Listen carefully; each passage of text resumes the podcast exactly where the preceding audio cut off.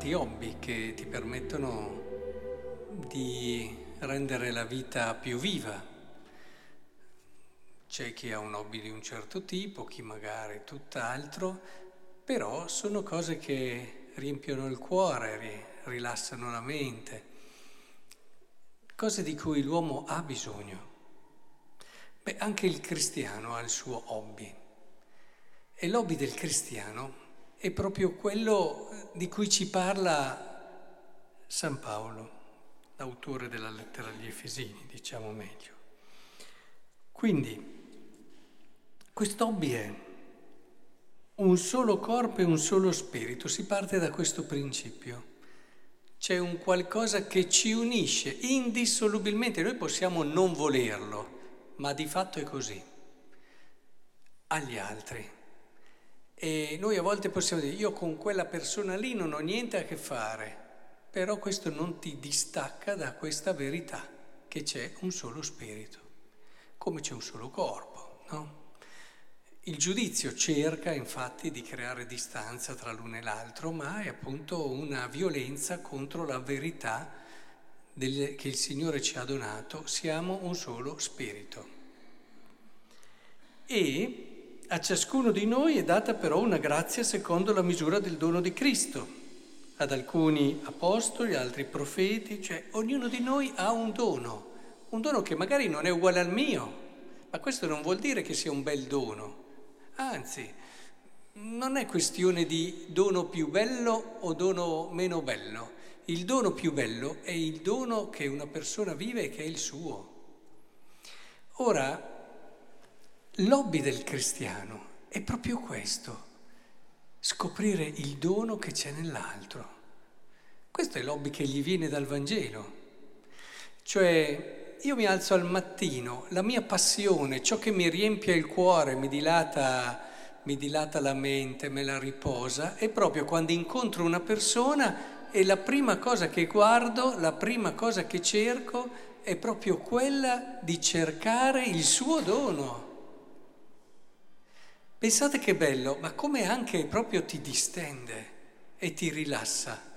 Paradossalmente ci sono persone invece che seguendo la logica del demonio tendono sempre a vedere la cosa che non va negli altri e è altro che rilassamento. Sono persone che sono sempre tese, sempre sul chi va là, sempre pronte a vedere che l'altro ti vuole ingannare, che l'altro ti vuole in un qualche modo gira, sarà girare, cose di questo tipo, sospettose.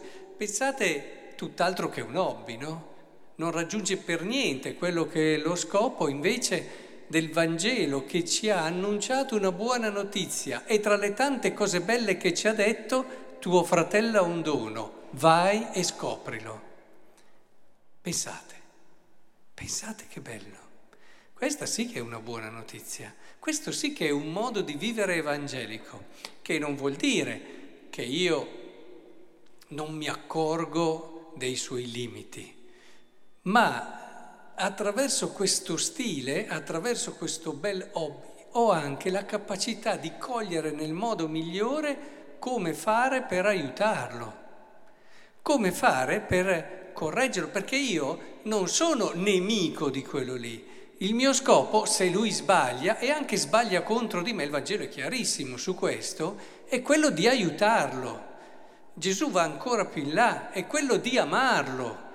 E lui è andato con la sua vita ancora più in là, ha dato la vita per chi lo ha tradito, per chi ha fatto il suo male. Quindi eh, il Vangelo è bellissimo in questo senso perché ci apre una bellissima prospettiva, che è quella di vivere con questa passione, con questo hobby, che alla fine, credetemi, è quello che aiuta di più anche il mondo a cambiare, perché voi ve ne accorgete subito, quando una persona vede che il tuo interesse primo è cercare il dono che ha, fa cadere tutte le difese e allora è molto più disponibile ad accogliere una correzione fraterna, a, ad accogliere un esempio diverso dal suo sbaglio, ad accogliere il dono di Dio. Noi dobbiamo essere strumenti del dono di Dio.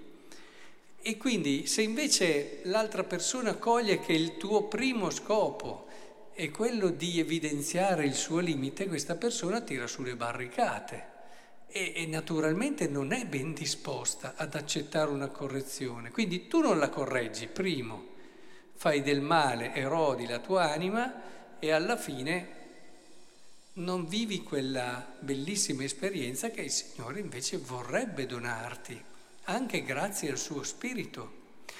Vediamolo in pratica, andiamo nel Vangelo. C'è Matteo che, come si dice qui, seduto al banco delle imposte, sapete che i pubblicani venivano considerati anche peccatori, eccetera. Bene, la maggior parte delle persone cosa vede? Vede questo. Gesù no. Gesù vive quell'hobby che vi dicevo prima, che è bellissimo, che è quello di vedere, ma guarda, Matteo è vero, ha questo, questo e queste cose le cambierà, mi auguro che riuscirà a cambiarle, però ha anche quello e io voglio partire da quello e io voglio trasmettergli questa bellezza e, e infatti eh, seguimi. E questo è un grande atto di fiducia che apre davvero il cuore della persona che hai davanti. E allora in questo bel clima dove c'è fiducia, dove c'è... Ecco che allora si aggiungono altre persone. A volte mi chiedo, ma una comunità per essere aperta, cosa deve fare? Molti dicono, eh vabbè, devi accettare tutti, che alla fine si diventa inconsistenti. Cioè, alla fine non c'è una linea eh, c'è una gran confusione, non c'è un'identità e questo viene chiamato aperto, mentre invece è solo confusione, non si capisce bene se c'è o non c'è una comunità. Mentre invece una comunità aperta è una comunità dove si vive questo spirito, che ha una sua identità chiara, ma si vive questo spirito e allora, come è successo a questa cena, in tanti altri si uniscono, perché se si sta bene lì, una persona non viene se non sta bene e se non coglie un bene non ci viene mica.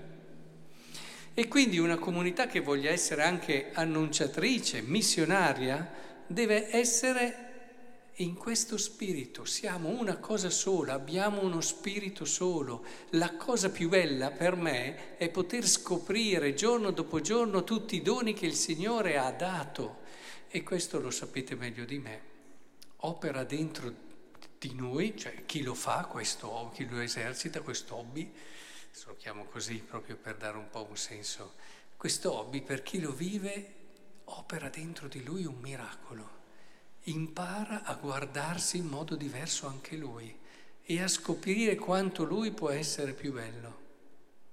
E allora questo è un circolo virtuoso, poi dopo se ti vedi così vedi meglio anche gli altri e tutto diventa molto più, come dire, rilassante, ma soprattutto che non perde di determinazione, di gioia, di, anche proprio di forza e di coraggio. Quindi abbiamo l'hobby di Dio e l'hobby del diavolo.